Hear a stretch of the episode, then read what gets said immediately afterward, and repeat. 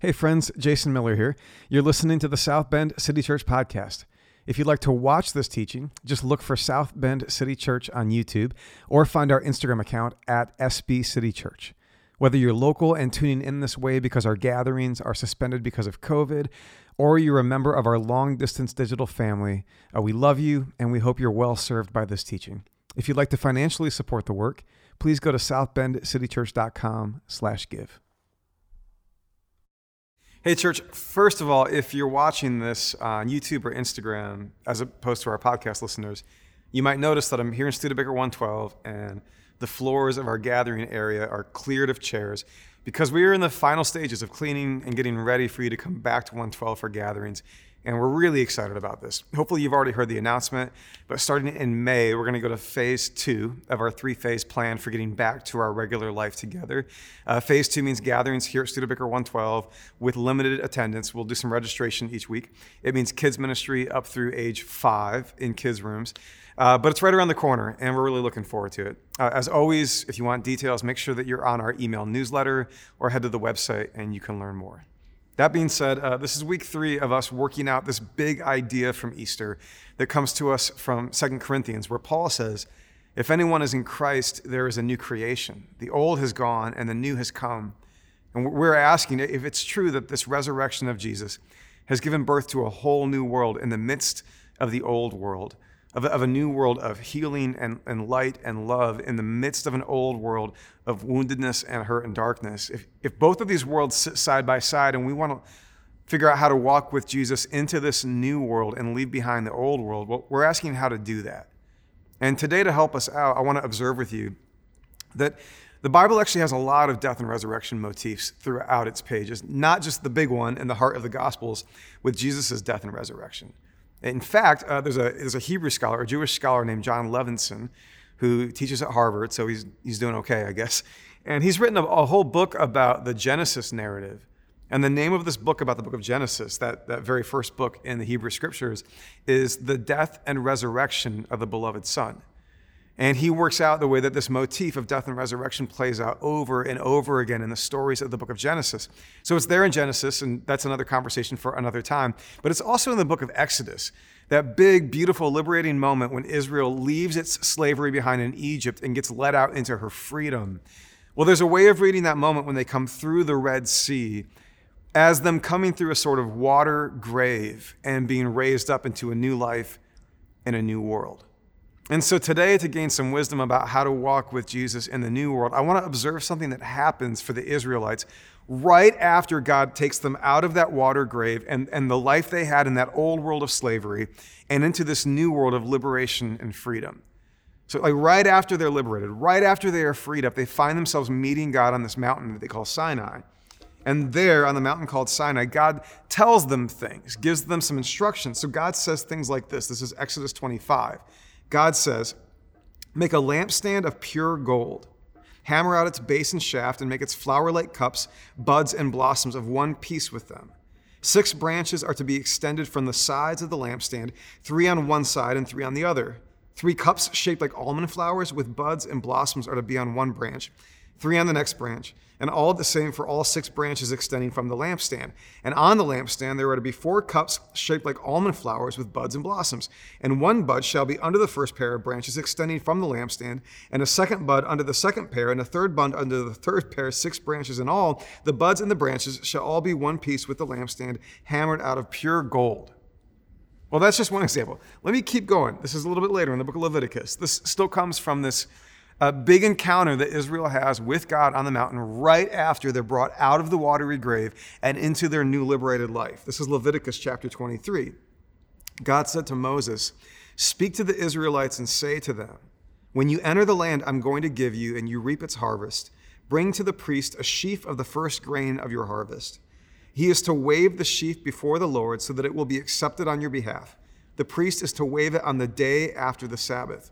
On the day you wave the sheaf, You must sacrifice as a burnt offering to the Lord a lamb a year old without defect, together with its grain offering of 2/10 of 1 ephah of the finest flour mixed with olive oil, a food offering presented to the Lord, a pleasing aroma, and its drink offering 1/4 of a hin, that's hin, of wine. You must not eat any bread or roasted or new grain until the very day you bring this offering to your God. This is to be a lasting ordinance for the generations to come wherever you live. And right after Israel's liberation, for page after page after page after page in the story, God gives them this minutia-like detail on how they are to order their life. Now, I don't know about you, but I think about the Israelites. They've had 400 years of slavery. And I think at this point, being freshly liberated, if God brings me and my people these words, my first feeling might be like, God, could we please have a break? Is this really what we need to do on this new day in a new world? Can't we have a little fun? Can't we lay back a little bit? But he gives them all of this minutia level instruction. This is a really cheap metaphor, but the closest feeling I could bring, the experience that sort of feels slightly similar to me in the most trivial of ways, is like when I was in high school, and sometimes my mom would come in to wake me up before school.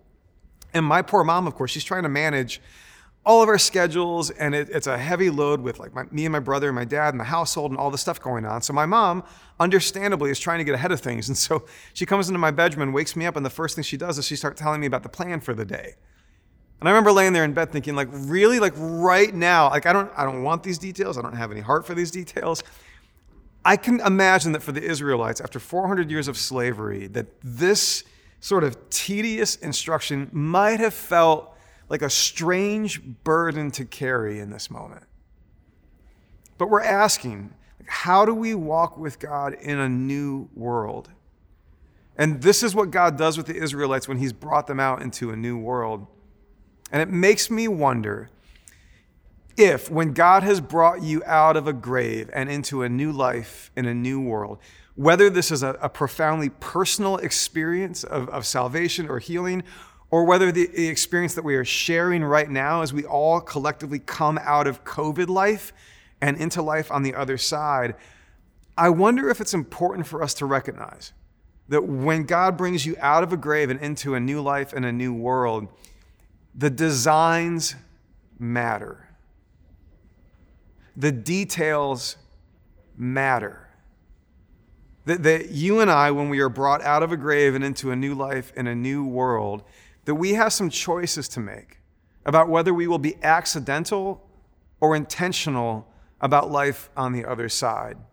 And for the Israelites, when they're brought out of that grave and into new life and a new world, God gives them lots of ways to be highly intentional with a very designed sort of life that they are going to share.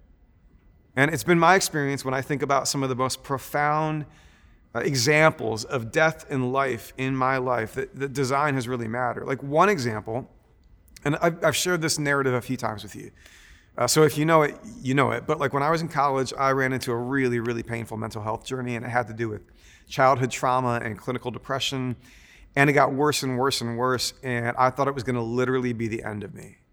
And thank God, before it became the literal end of me, I, by some grace, found myself checking myself into a hospital where I spent 10 days just weeping and processing and grieving.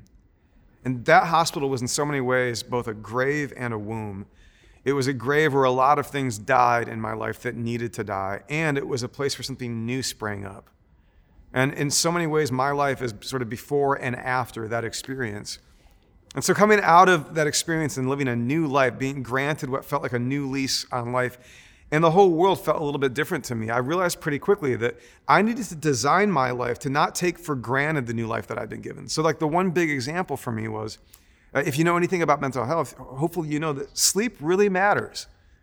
Good long sleep actually matters for our mental health and resilience. And before I went into the hospital, I had a pretty toxic relationship with sleep. I was a college kid. I'd stay up till 4 a.m. or do an all-nighter. Just my sleeping patterns were all over the board. And what I've discovered is the way I'm wired, this body and this brain that I have, I actually need 9 good hours a night to be well and to flourish. So coming out of the hospital, I had to turn my attention toward designing the kind of life where I would give myself what I needed. It meant changing the structure of my social life. It meant thinking differently about work and leisure. But like I realized, like nobody's going to do that for me. But I've been given this new opportunity for a new kind of life, and I want to design a structure that stewards it, that takes advantage of it, that gives me more of it rather than wasting it or throwing it away. And it turns out that like for 2,000 years, the church has often taught this wisdom, which is that we have to be intentional about the lives that we live if we want to take advantage of the world that God is inviting us into, because accidental living doesn't actually get us very far. Sometimes the church has talked about spiritual disciplines and practices. Sometimes we've used the phrase a rule of life, which is basically a way of designing your whole life around growing in God and growing toward your true self. Different ways that we've talked about it in our history of 2,000 years in the big church family. Now, sometimes when the church has talked about a well-designed life in light of the gift that we've been given, being brought out of a grave and into a new world, sometimes the church has spoken of this generously and wisely. And sometimes the church has leveraged this perspective harshly and full of self-righteousness. Sometimes the church has spoken as a way of inviting each of us into practicing the way of Jesus, practice where failure isn't fatal and you have nothing to prove. But because of the gift that we've been given of this new life and this new world, we can practice, we can be intentional, we can learn to harmonize our life with the rhythms of God's kingdom. That's beautiful, but sometimes the church has talked about this as a performance, as a way that you prove yourself to us or to the authorities or to the people who claim to speak for God. And there can be so much harm and hurt in using this idea like that a lot of us, I fear, and maybe even South Bend City Church, like we might be a bit shy about talking about a well-designed life, about an intentional life, about a life with spiritual practice. We might be shy about it because we recognize how much baggage and trauma there is in the church around it. But then you know what happens? I've observed this, and maybe you have too. When the church perhaps is afraid to talk about like a well-designed life, well, it just bubbles up elsewhere. In fact, there's like a whole cottage industry of people like writing and talking about a well-designed life. And I love learning from some of this stuff. I think a lot of the podcasts that I learn from the most, some of the books that I read, and these are people who have worked really hard to understand how a well-designed life works. And they're talking about how to do it. And by the way, I'm not afraid to just kind of steal some stuff from that like self-helpy space and bring it into this conversation. So like let me do that. Let me bring a couple of big ideas that I've found in that self-helpy space and bring them in, because I think they're actually really wonderful for anybody who's asking, how do I follow Jesus into this new world and this new life, whether it's post-COVID or post-resurrection, and how do I do it with good design? Well, a couple of big ideas I want to sort of steal from these spaces. The first one comes from a couple of guys that call themselves the minimalists. Now, if you know the minimalists, you might think you know where I'm going, but hold on, because I'm about to like take something of theirs and spin it in a different direction. But the minimalists, who I find to have a really helpful message, by the way, have just observed that we live this sort of consumer-frenzied life. And we work harder and harder just to make more and more money, just to acquire more and more things, and we're not really happier because of it. And so they, among others, have been thinking about and talking about and writing about and experimenting with how to live a minimalistic life when it comes to possessions so that you can put your best energies into things that matter more, like relationships. And I love that whole big idea. I think it's really beautiful, and I think Jesus would be right behind it. But one of their big ideas in the minimalist life is a packing party. And so they suggest that you literally take everything you own, everything you possess, every object, and pack it up in moving boxes in your home and label every box. And that, I mean, like everything, like your clothing, like your toothbrush, like everything you have. The car probably won't fit, but like everything else you have, right? Pack it all up. And then for the next 3 weeks, only take things out of the boxes when you actually need them. Then at the end of 3 weeks, like reflect and look at the things you actually need and use, the things that serve your life. And then look at the boxes and how full they still are and ask yourself, do you really need to add all of that back? Well, here's why I raise that. I'm not talking about possessions right now. For me, it's a metaphor because during COVID, I think what we've discovered is COVID caused a lot of our lives to get packed up, not just our possessions, our obligations, our activities, our social lives, some of our relationships, a bunch of our behaviors, all of these patterns that got woven into our lives over years before COVID. COVID comes, shuts everything down, and we packed it all up, didn't we? We stopped going to practice, and we stopped showing up for dinner with other friends, and we stopped traveling, and we stopped saying yes to everything because we couldn't say yes. And so it all got packed up, and the minimalist point is, don't just then indiscriminately add all that junk back into your life, but mindfully add things one by one. And I think right now we're being given the chance to do that with our very lives. Like as things open back up, as we get back to restaurants being open and travel being a thing and social obligations being a thing, like what if we added mindfully and not carelessly?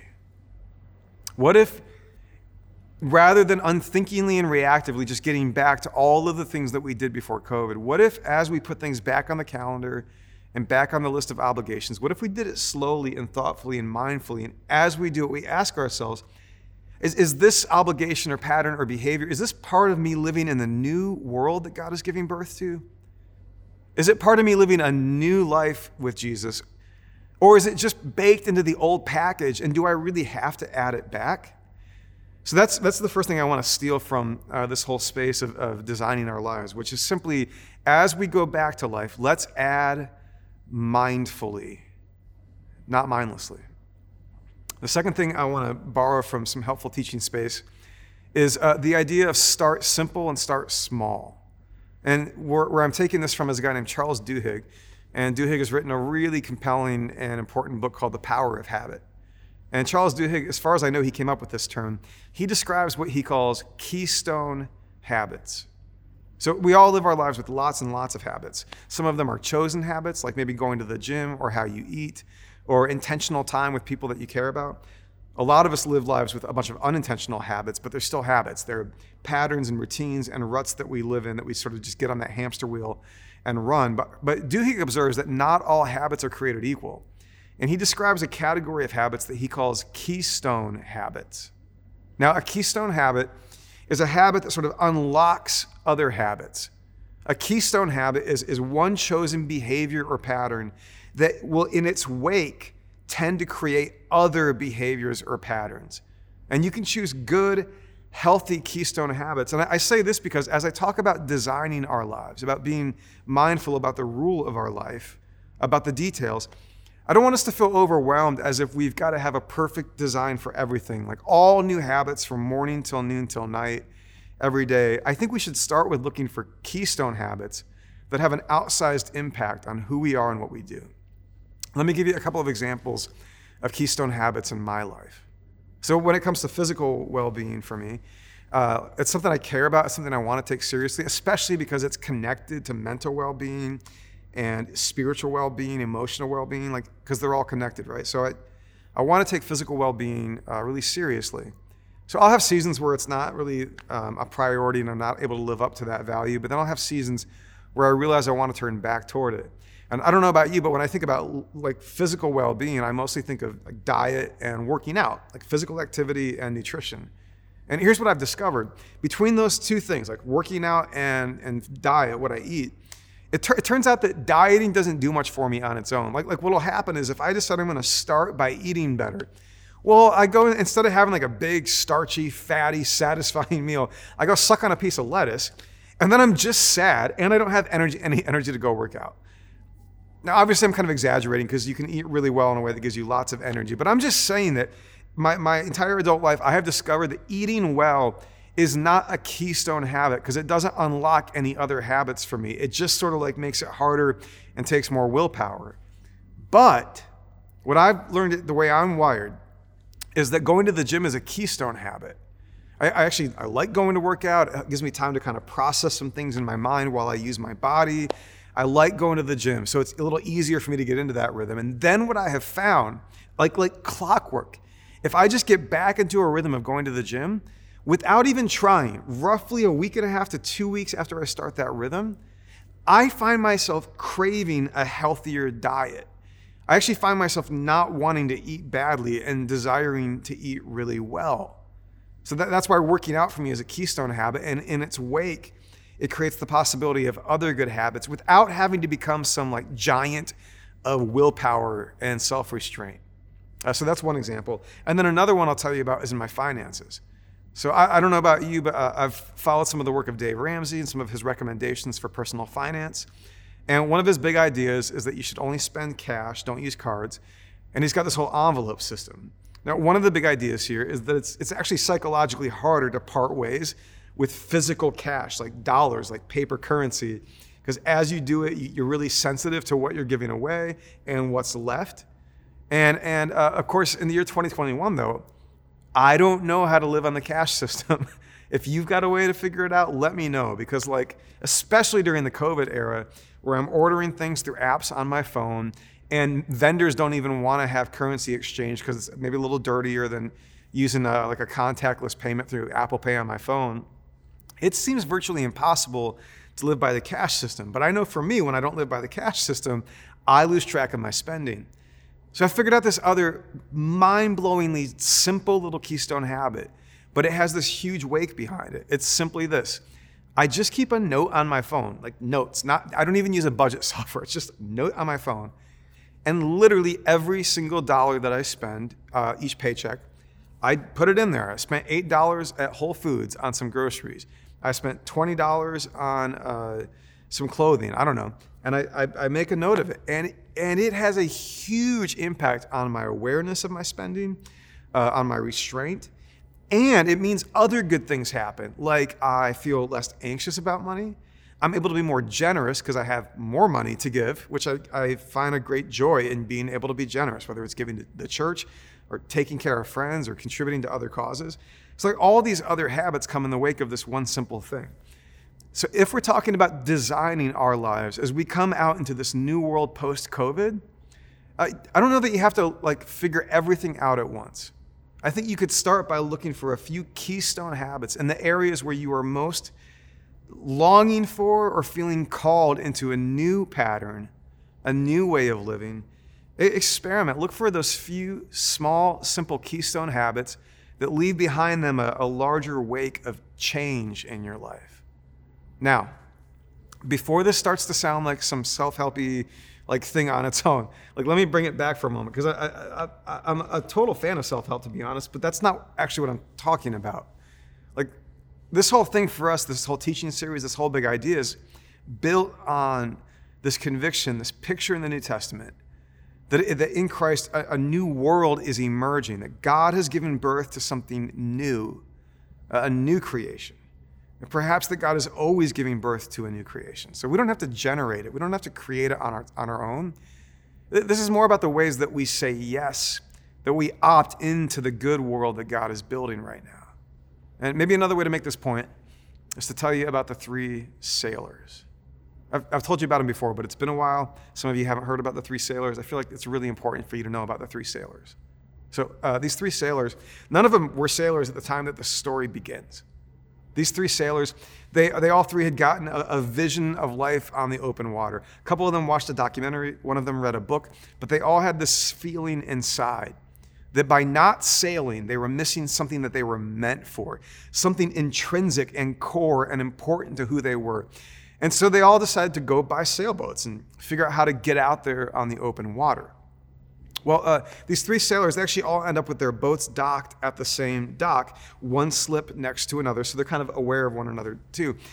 And what happens with the first sailor is he did all the upgrades when he bought his boat. I mean, he had this thing tricked out, so much so that he had a satellite connection with Wi-Fi, and he got some killer Wi-Fi in the boat. And this guy happens to be a gamer and a Bitcoin miner. And if you don't know what the Bitcoin mining thing is, don't worry about it. But he's a gamer and a Bitcoin miner, so he needs lots of power and lots of Wi-Fi. And believe it or not, through some strange technology sort of upgrade, his boat has killer Wi-Fi. And so he's down there below deck at the dock with his laptop, thinking that he would set out for the water before long, but he just can't help but check on the Wi-Fi and see how good it is. And he discovers that it is phenomenal. And so he's down there below deck with the boat at dock, just gaming out and Bitcoining out and responding to emails and loving the technology that he has invested in for this boat. But the tragic thing in this, and the second sailor noticed this, the first sailor, he actually never went sailing. He got so distracted that he just stayed down there. And it's like he forgot that the whole point of having that boat was to get out there on open water and sail. Well, the second sailor And they kind of know each other because they've been at the dock together, and they'd actually met back at the marina where they both bought their boats. And so they're sort of aware of each other. And the second sailor pokes his head down below deck on the first sailor and notices that this first sailor is so distracted by the accessories of his life on the boat that he forgot to actually go sail. And the second sailor thinks to himself, like, how tragic. What a sad, sad story. This is a man with a boat who's been invited out onto open water, and he's just stuck here at the dock. And this feeling of resolve, this conviction, this grit sort of grabs hold of the second sailor, and the second sailor says, that's not going to be me, darn it. And so this is a sailor who was taught to pick himself up by his bootstraps and to take responsibility for himself. And so without even waiting for the wind to blow, and without even bothering to learn how to rig a sail, this sailor just grabs two oars and starts rowing his boat out onto open water. Now, at first, this looks pretty good because at least he's out on open water, and the point of having a boat is getting out on open water. But remember, he didn't learn how to read the wind or how to rig a sail. And he just keeps rowing, and he keeps rowing, and he keeps telling myself, I'm not going to be like that first sailor. I'm not going to get stuck back there. But sadly, what happens is the exertion of rowing this boat on his own gets the best of him. And this sailor has a heart attack out there in the middle of the ocean where nobody's there to help him. And to this day, his boat is just floating out there in open water, but he's dead on the deck. Well, there's that third sailor I told you about, right? And she notices the first sailor who tragically gets distracted and never ends up out on open water. And she watches the second sailor as he sets out for open water, so strenuously working to get his boat out there. She senses that neither of those is really what this whole adventure was about. And so she seeks out some good teachers, some old sailors who've had a lot of time out there on the open water. And they taught her how to rig a sail. And they told her, they said, sometimes the wind will blow strong and sometimes it won't seem like it's there at all. But the wind always comes again. And that when the wind comes, it is your best friend and it will pull you out onto open water. And all of those longings that you felt deep inside about where you were supposed to be and what you were here for, you will discover that the wind has come to move you out into those places and to help you be what you were here to be. And so she learns how to rig the sail. Sure enough, eventually the wind comes. She's out there in open water, having the time of her life. Now, there are days, again, where the wind dies down and she wonders if she's lost it, but that only lasts for so long. And there are other days when the wind comes so strongly, it feels almost violent, and it pushes her to places of risk and perhaps even fear. She's a little bit afraid, and yet she knows this is what she's made for, and she's out there on open water having like the adventure of her life to this day. And of course, it was all because she sought out some wise old teachers, and she learned how to rig her sails and catch the wind. I say that because this is the best metaphor I've been able to come up with for what I think it means to live with God in the new world. And all of these designs that we are talking about, whether it's insight from the minimalists or Charles Duhigg, or whether it's the ancient teachings of spiritual practice in the church, what I'm trying to say is that like all of these little aspects of design and intentionality and practice are meant to be ways of rigging our sails and catching the wind. These aren't oars that we row on our own. What a depressing way of picturing your future. These are ways of rigging the sails and catching the wind and finding out that as you learn to cooperate with the wind, that you're not on your own and getting to where you want to go, which is life in this good and beautiful new world that God is making. So I want to try something here on the podcast and the video. And I just want to create a little bit of space because I'm not trying to put some burden on us. I'm not trying to speak from some self-righteous place asking us to perform some perfectly designed life in the new world. I'm just trying to create space for us to listen and open our hearts to the possibility that the Spirit's whispering to us and calling us out of the old world and into the new, calling us out of that which is dead and into that which is alive. And for different people listening or watching, there will be different places in your life where the invitation speaks most loudly. And I'd like to create a moment where we can hear that. And so wherever you are right now watching or listening, maybe you're on the treadmill, maybe you're driving, maybe you're watching or listening with a loved one right now. Let me just take a minute or two and lead you in what you might call a brief sort of examine, a brief reflection on where the new life is whispering to you and calling you out, and where you might be invited to make some new designs. So let me start here.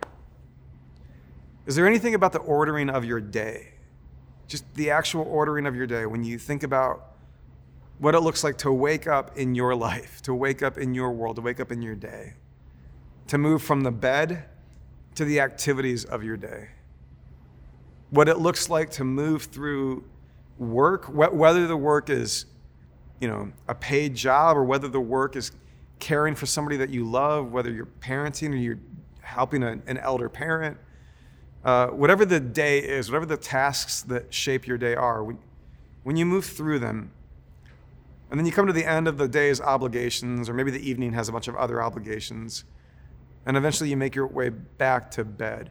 Is there anything in how that usually goes where you hear a fresh calling or whisper or invitation to design something differently?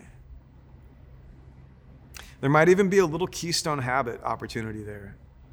There might be a simple practice, perhaps at the beginning or the end of your day, or interrupting it intentionally somewhere through the day, as simple as like a 5-minute gratitude list, or a moment for prayer or meditation, or reconnecting with your body first thing in the morning, or letting a prayer from the Psalms sort of guide your spirit toward prayer. Is there anything in the shape of that day where you hear an invitation to follow Jesus into a new way of living with new design?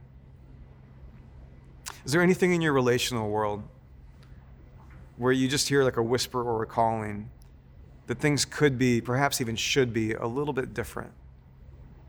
Maybe you and your partner or spouse have settled into a way of relating with one another that just isn't working. And maybe the aspect of design is to give yourself some new tools, or to maybe bring in a third party to help you talk it out. Or how about this one? Is your social world homogenous in a way that makes it harder for you to sit with and to live with the tensions that are erupting in the world? Are you having a hard time understanding the laments that are pouring out in our streets because you're not close to anyone who can speak those laments firsthand? Is there just something about your social world that like has become pretty insular? And maybe part of the new world is realizing you want to open your heart up and open your life up to a more diverse set of relationships around you. Would that be an invitation? And is that a move toward design or intention? Maybe you just feel this invitation to encounter or depth with God, or what you might call the mystery, or what you might call spirit. I'm speaking of that which lends its being to all of us. I'm talking of that love which animates everything in the universe. Do you feel like a desire or a longing to live in deeper encounter with God, with that mystery? And maybe that's intimidating. Maybe you don't know where to start, but that's exactly where we get stuck, isn't it? Because we think we have to kind of nail it all at once or wrap our arms around the whole thing. But instead, what if you could design something small or simple, a chosen practice or pattern that over time will allow you to become more present to that presence, which is love, which is always with us. We could go on and on and on. But I think we are at a critical moment in time here as we stand on the threshold between COVID life and post-COVID life, where I think we are being invited to add back mindfully and to start small and to choose a well-designed life, a life that takes seriously the possibility that we could follow Jesus into his new, good, and beautiful world. Again this week, I want to wrap up with this benediction. We've been turning to this poem from Kitty O'Mara, who spoke almost a prophetic word over the world last March as COVID was just coming in. And here we are coming out of COVID, and it just feels like a fitting benediction again today. So let me make this our benediction together. As the danger passes and we join together again, may we grieve our losses, And may we make new choices. And may we dream new images. And may we create new ways to live and heal the earth fully as we are being healed. And may grace and peace be with you.